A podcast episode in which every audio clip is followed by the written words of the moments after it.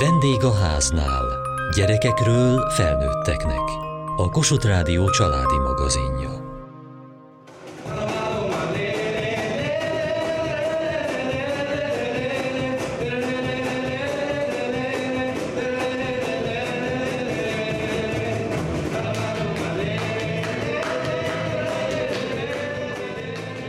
A Máltai Szeretetszolgálat jelenlét programja a legszegényebb falvakban nyújt segítséget a rászorulóknak, főleg gyerekeknek.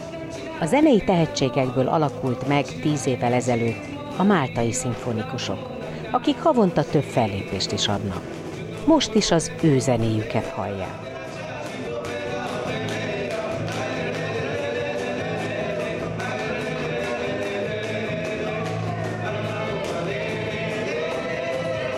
Aranycipőben táncoltál a színpadon. Honnan van neked ilyen cipőd? Kaptam a keresztapámtól karácsonyra, Azt láttam, hogy nehéz bejönni a színpadra. Nem féltél? de És hogy tudod ezt leküzdeni? megtanította a Roland. Mindig kalapban táncol. Szereted, ha kalapban vagy? Nem. Kellett. És te otthon mindig táncolsz? Néha. Hanyadikos vagy? Harmadikos. És mióta táncolsz? Két-három évesen. És hogy kerültél ebbe az együttesbe? Anyáik bevettek.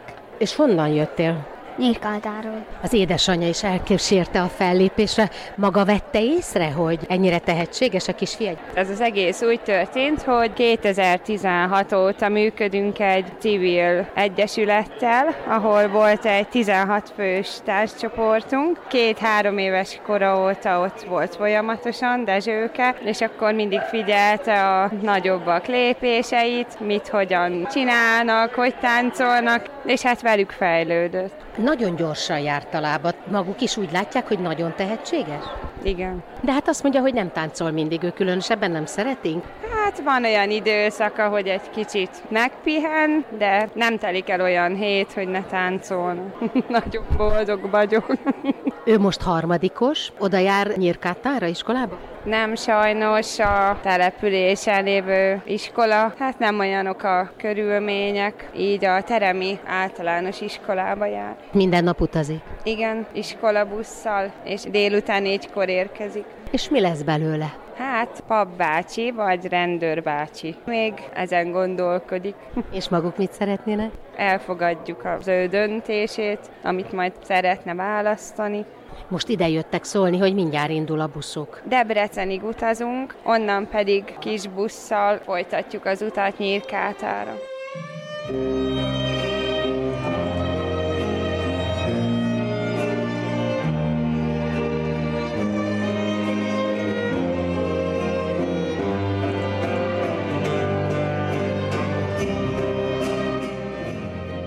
Vanya Lóránt, közfoglalkoztatási koordinátor Rimócon, ami egy kis falu. Mi a maga dolga? Mi mezőgazdasággal foglalkozunk, ott a jelenlétpontunkon. Három évvel ezelőtt kerültem oda településre. Valamiféle munkát kell a ottani rászoruló családoknak, a roma családoknak biztosítani, mert erre volt a legnagyobb igény. Annak ellenére, hogy a településen van az önkormányzatnál is közfoglalkoztatás, nem tud minden ember, minden család részt venni ebbe. De a maga képesítése nem kertész. Nem. Azokat tudom továbbadni, amit én is a gyerekkoromban megtanultam a saját családomban. Rimócon nőtt föl? Nem, én Széchenyben vagyok, az Rimóc melletti település, de ezt tanultam otthon is szüleimtől, nagyszüleimtől, meg a munkának a szeretete, meg a megbecsülése, ez az, amit én tovább tudok adni. Van mezőgazdasági végzettségem is, meg tévérádió műszerész a másik szakmám, de saját magamat adom mindenbe. Egy alapfokú kertészkedéshez nem hiszem, hogy kell óriási nagy tudás, de hát az ember képezi magát. Én is nap mint nap olvasok utána, Máltán belül van igen magas szakmai segítség, tehát folyamatosan tudunk ezzel kapcsolatban konzultálni. Egy ökológiai gazdálkodásba is fogunk egy hosszú távú tervünk, ami minden bizonyal az idén el is fog tudni indulni. Csináltam előtte ugyanezt Széchenyben az önkormányzatnál, különböző okok miatt onnan eljöttem, és akkor itt találtam meg most már a helyemet. És hány embert foglalkoztat? 21 ember van. És mit csinálnak?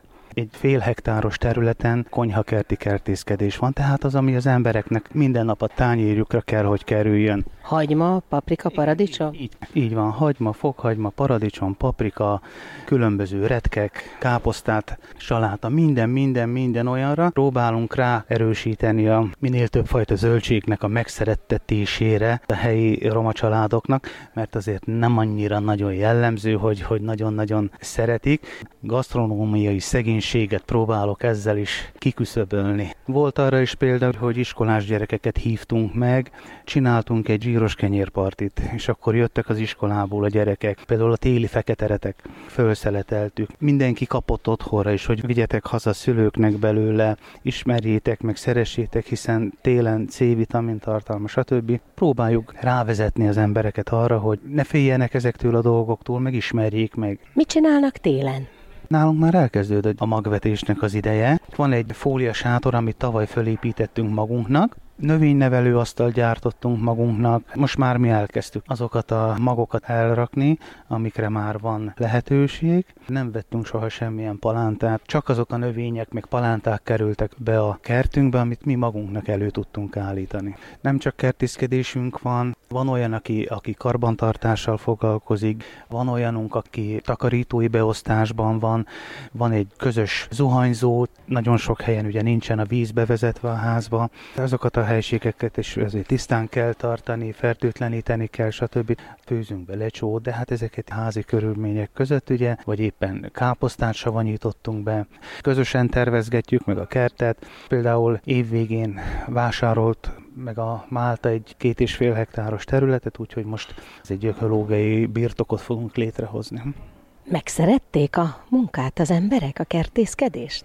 Mindig próbálok arra törekedni, hogy legyen a brigádból egy húzó erő, aki akár példakép lehet. Vannak nálunk fiatalok, 18-19-20 éves fiatalok is vannak, Számukra még lehet, hogy idegen a kertészkedés, mert az otthoni körülmények nem is adják nekik meg a lehetőséget arra, hiszen nincs is kertjük. A szegregátumban, ahol élnek, van egy pici házikó, némi kis udvarral, de hát az nem kert, az csak annyi, hogy bebírok menni a házba. Van, akit meg kell tanítani, hogy milyen folyamatok vannak, úgyhogy az én dolgom meg az, hogy a, a munkának a szeretetét próbáljam átadni, meg a mezőgazdasági munkának a megbecsülését de nálam is, akinek megvan a nyolc általános iskolai végzettsége, az, az nagyon-nagyon kevés. Hogy jön ki a romákkal? Megtaláltuk a közös hangot, hiszen most már ott vagyok három éve, összecsiszolódtunk. Szerintem megvan egymás iránt a kölcsönös tisztelet, elfogadtak mindenféle szempontból, figyelnek az ember szavára, mit mond, mit kér, mikor van az, hogy most dolgozni kell, próbáljuk ezeket a határokat azért betartani.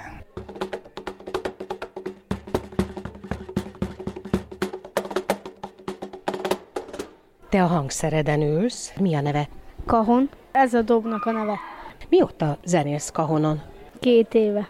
Úgy volt, hogy a papám zenész, istenhívó, és elvitt egy ilyen istenhívó helyre, én meg doboltam, azt azután jöttek az iskolába ilyen zenetanárok, onnét tudták meg, hogy jól tudok dobolni, onnét felvettek, azután találkoztam a Máltai Szimfonikus Zenekarral, elmentünk koncertekre, onnét eljutottam Bécsbe, ahova az igazgató, a tanár nem tudott oda eljutni, mert szerettek volna oda eljutni. De ők nem láttak benneteket Bécsben zenélni. És a szüleid is zenészek? Nem, apám volt régen kannás, a papám még meg rendes istenhívő zenészek. Tud harmónián, zongorán, cimbalozni, hegedülni, bőgőzni, szeret még dobolni. Engem megtanított egy kicsit gitározni is, dobolni, meg tanított harmóniázni. Harmonikázni és még megtanította a bőgön. Itt most a zenekarban csak kahonon játszol. Igen, mert ezt szeretem. Azt mondtad, hogy már vagy 50 koncerten voltál a zenekarral. Nyilván biztos volt. Szüleid láttak már zenélni? Még nem. Miért nem? Hát... Nem tudnak eljönni a koncertjeid erre?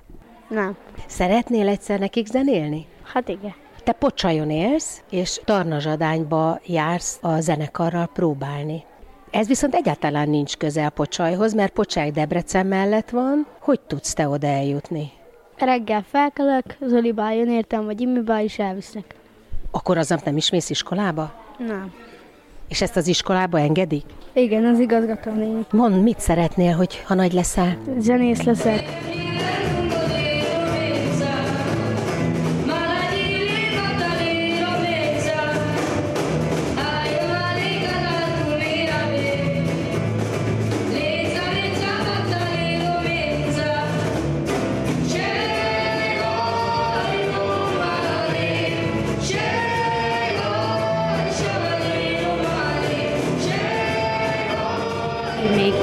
Hosszú karmesterbotot senkinél sem láttam. Hát mert hogy ez nem is egy karmesterbot volt igazából, hanem egy hegedű vonó. Mert hogy amikor szükség van rá, hogy hegedűek, akkor hegedűlek, amikor arra van szükség, hogy irányítsam a zenekart, akkor meg karmesterkedek a vonóval. Nagyon-nagyon nehezen hallottuk ott egymást a színpadon, és ezért kellett annyira nagyon erőteljesen a tempót dirigálnom. A Máltai Szimfonikusok vezetője Páder Ernő egyébként prímás. Milyen gyakran tudtok ilyen sokan együtt próbálni, mert azért nagy létszámú a zenekar. Hála a jó Istennek nagyon sokszor tudunk így együtt próbálni, mert rengeteg koncertünk van, és emiatt egyébként nagyon-nagyon sokat találkozunk. Hetente hányszor? Tehát azért havonta két-három meghívásunk van, és ez azt jelenti, hogy ez megelőző próbál próbák vannak, úgyhogy havonta kétszer-háromszor tudunk próbálni. Azért ennek nagy lehet az anyagi vonzata is, tehát hogy az összes faluból a gyerekeket oda kell vinni, aztán hazavinni. Igen, igen, a Máltai Szeretett Szolgálatnak az egyik legkiemelkedőbb szocializációs integrációs projekt. Van egy sajátos módszertanunk, mi színekkel és számokkal dolgozunk, és gyakorlatilag az egész országban ezt a módszertant használják, minden egyes hangszerem, és így nagyon-nagyon könnyű helyzetben vagyunk, mert azt lehet mondani, hogy mindannyian egy nyelven beszélünk az országba, és így amikor kiküldöm a kottákat, akkor a tanárok meg tudják tanítani azoknak a gyerekeknek ugyanazt a szólamot, például Debrecenbe vagy Pécset. Én vagyok a legszerencsésebb helyzetben, mert én Heves megyében lakom Kápolnám, majdnem úgy az ország közepek. És a legtöbb település az, az észak-kelet Magyarországról van, ami azt jelenti, hogy Nyírség, Hajdúság, Heves megye, és Heves megyéből vannak a legtöbben. Tehát ott azért van a két minta a településünk, Tarnazsadány és Tarnavod. Én ott kezdtem el tanítani tíz évvel ezelőtt, és onnan avanzsálódtam országos művészeti vezetőjé. És hogy lettél prímás? Hát nálam ez egy teljesen más sztori igazából, mert én annak születtem, hogy én ötödik generációs zenész családból származom, úgyhogy nálunk mindenki primás volt és ernő. Úgyhogy én már négy éves koromban elkezdtem hegedülni, hét éves koromban már apukámnál a zenekarban játszottam, nyolc éves koromban fölvételt nyertem a Rajkó zenekarba, és kilenc évesen már saját zenekarom is volt, és a Rajkó zenekarban a kis zenekart, egy 50 tagú zenekart vezettem. Úgyhogy 18 éves koromra bejártam az egész világot, és Farkas kaptam a Rajkó zenekaron belül belül iskola első, osztály első lettem, úgyhogy hála a jó Istennek, nekem a zene töltötte az egész életemet gyerekkorom óta. És miért költöztél haza Budapestről? Én azért költöztem haza, mert én úgy gondoltam, hogy mindig Heves megyébe fogom megtalálni azt, amit a jó Isten nekem szánt. Mert én bejártam az egész világot a Rajkó zenekarral, találkoztam mindenkivel, nagyon-nagyon sok mindent tapasztaltam, nagyon sok mindent megtanultam. Azért egy falusi gyereknek az, hogy a városba költözött, megváltoztatta teljesen a gondolkodásomat is, de amikor hazaköltöztem, akkor úgy éreztem, hogy azért is költöztem haza, hogy ott Heves megyében maga a természet adott a lehetőségek is, nagyon-nagyon-nagyon sok lehetőséget tudott nekem biztosítani, és úgy adta jó Isten, hogy még a Máltai Szimfónia program is jöhetett ide, amiben teljesen ki tudok teljesedni, mert ugye szívügyem volt ezek előtt is, meg most is, mert amennyit kaptam én a zenétől, azt a Máltai Szimfónia programon keresztül én is vissza tudom adni a gyerekeknek. Máltaiak találtak meg téged? Hát ez úgy történt, hogy 2013-ban, egyébként csak azért, hogy reklámozzam, most vagyunk 10 évesek idén a Szimfónia programmal is, úgyhogy nagyon remélem, hogy egy nagy hatalmas jubilom vagy gálát is fogunk tartani ebben az évben. 2013-ban Monoron cigánytelepen csináltak egy kísérleti programot, és akkor elindult a Szimfónia program, ami még akkor a Szimfónia alapítványjal együtt volt. Külön váltunk egy év múlva, de engem akkor kerestek meg, és a Tarna Zsadányon az általános iskola igazgató kért meg, hogy, hogy, hogy menjek már, és mert hogy indul egy ilyen program is, hogy szeretné, hogyha mindenféleképpen csatlakoznák, mert hogy én egyébként is példakép vagyok a gyerekek előtt, már akkor is Heves megyében, és hogy szeretné, hogyha jönnék oda tanítani, és így csatlakoztam én is a Máltai Szimfoniához immár tíz éve. Mi a jövője ezeknek a gyerekeknek? Igazából itt a gyerekeknek nagyon-nagyon sok minden, mert itt az, ez egy szocializációs, integrációs program, és nagyon sokféle lehetőséget kapnak a gyerekek, mert hogy a szimfónia programnak a mottoja is az, hogy a zenekar, mint szociális eszköz, és a zenekaron belül nagyon-nagyon sok mindent megtapasztalnak, mert hogy nagyon sok felé el tudunk menni a gyerekekkel, teljesen más ingerek érik, külföldre visszük őket, kiszabadulnak idézőjelbe a településről, és hogy nagyon-nagyon-nagyon sok mindent meg tudunk mutatni a gyerekeknek, és ezáltal megváltozik a gondolkodásuk, és a mi módszer módszertanunk az nem csak abban más, hogy nem csak kottafejek vannak, hanem színek vannak, meg számok vannak, meg be vannak csíkozva a hangszerek, hanem az is, hogy nagyon-nagyon közel tudunk kerülni a gyerekekhez, és ezáltal meg tudjuk változtatni a gondolkodásukat is. És azt jelenti egyébként, meg olyan eredményeink vannak, hogy van, aki konziba jár, van, aki főiskolára jár már, és a szimfónia programba kezdett el tanulni, vagy éppenséggel van olyan gyerekünk is, aki nem választotta maga a zenei pályát, de mégis szakiskolába jár, szakmát szerzett, pincér lett belőle, szakács lett belőle, jogi pályán tanul, újságírónak tanul, úgyhogy igazából ilyen hatalmas nagy eredmények vannak, és én azt gondolom, hogy a szimfónia program, amit ad a gyerekeknek, az az, hogy lehetőséget kapnak arra, hogy kiteljesedjenek abban, amiben jók ők. Mikor lesz olyan, hogy már nem kell külön program ahhoz, hogy a cigányoknak lehetőségük legyen a kiteljesedésre? Az a véleményem, hogy ez a program kell ahhoz egy jó pár tíz éven keresztül még, hogy ezek a generációváltások meglegyenek, ezek a gyerekek felnőjenek, és ők legyenek szülők, és az ő gyerek is jöjjönek, és ehhez még nagyon-nagyon sok idő kell, én úgy gondolom, de ez a program a legnagyobb hatással tud a gyerekekre lenni, mert a zenén, a táncon, a, a hangszeren keresztül tudunk hozzájuk közel jutni, nem erőszakkal akarjuk azt, hogy tanuljon, hanem közel tudunk kerülni hozzá azáltal, amit ő is szeret.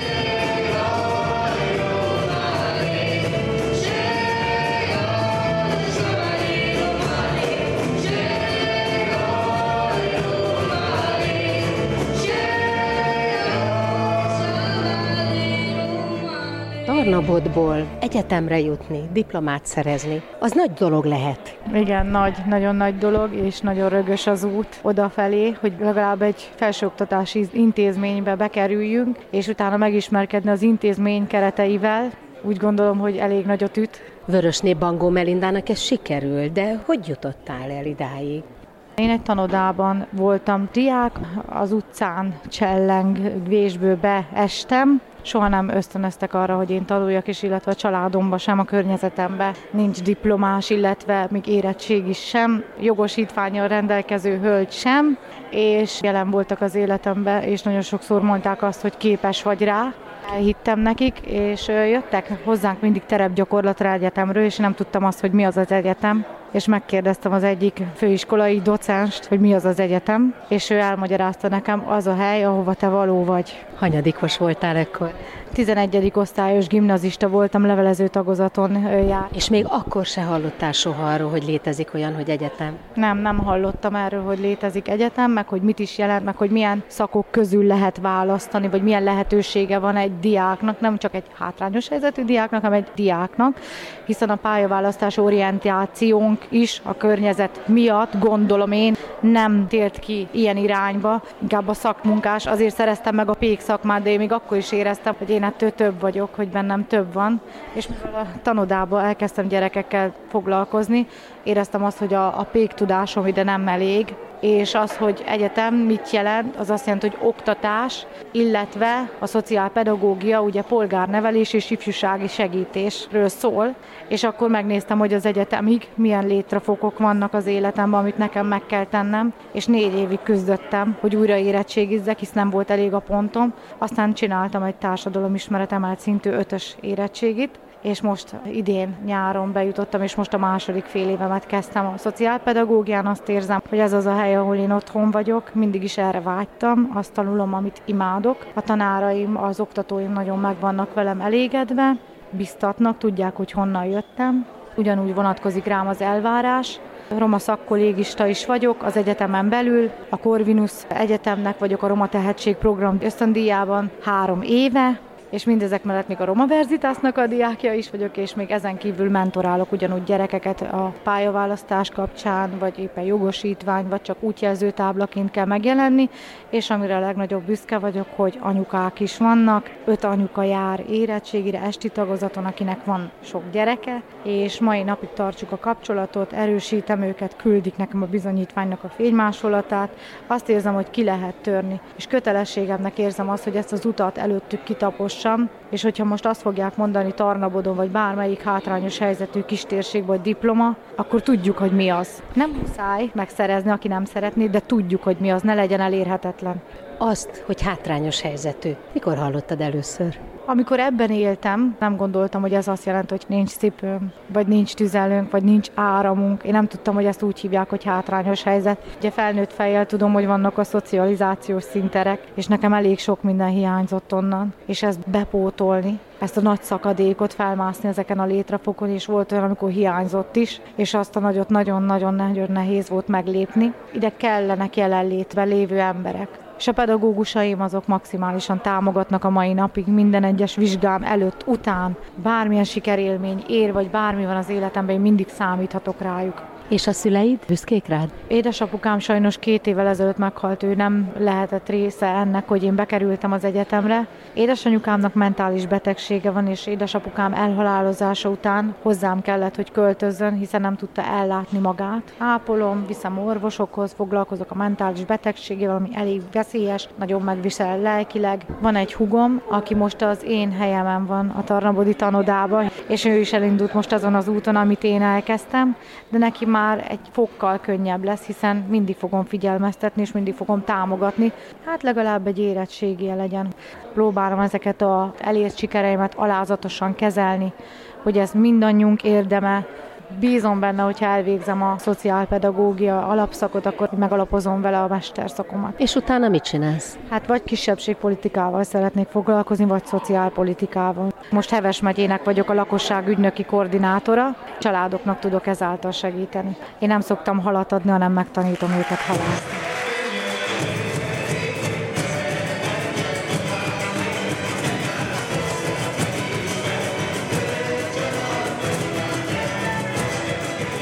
Mai műsorunkban a Máltai Szeretett Szolgálat jelenlét programjáról beszélgettünk, és a máltai szimfonikusokat hallották.